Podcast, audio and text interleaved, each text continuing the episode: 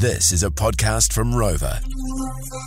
The Morning Rumble Catch Up Podcast. But our partners, guys, have put their Oh yeah. favourite 20 songs in or, or so, and uh, we are about to hear some of their picks. I mean, we've Oh. heard Razor Robertson's picks of the, the Labour Party, the National Party's Yeah. picks, Fozzie. Fozzie's picks uh, for the Rock 2000 countdown. So, I mean, everyone's putting them in. Yep, which you, it's your time to do because you've only got till Sunday to get them in, like you've been saying. Uh, but uh, you know, so Mel's Mel's partner Emma and your yours Lisa. Lisa, Rog, correct, yes. Sharon, mine. Yes. I, oh, I'm just not sure when she's had the time. Maybe she did it here in the afternoon when she's doing her show. Of maybe. course. Look, well, uh, have a listen.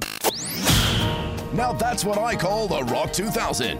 A compilation of picks from all your favourite New Zealanders. Today it's picks from the Morning Rumble partners. The people that have to put up with them not just for four hours a day, but for their entire lives.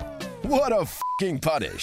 Mel doesn't have a partner, but she is in a committed relationship with. Sadly, with no partner, she has to settle for the SP2. Bryce's partner Sharon says Bryce sounds like this song from the Crash Test Dummies. That's good. This song banger. from No Doubt summed up how she felt a lot of the time at home. Ron's partner Emma said this song reminds her of his downstairs.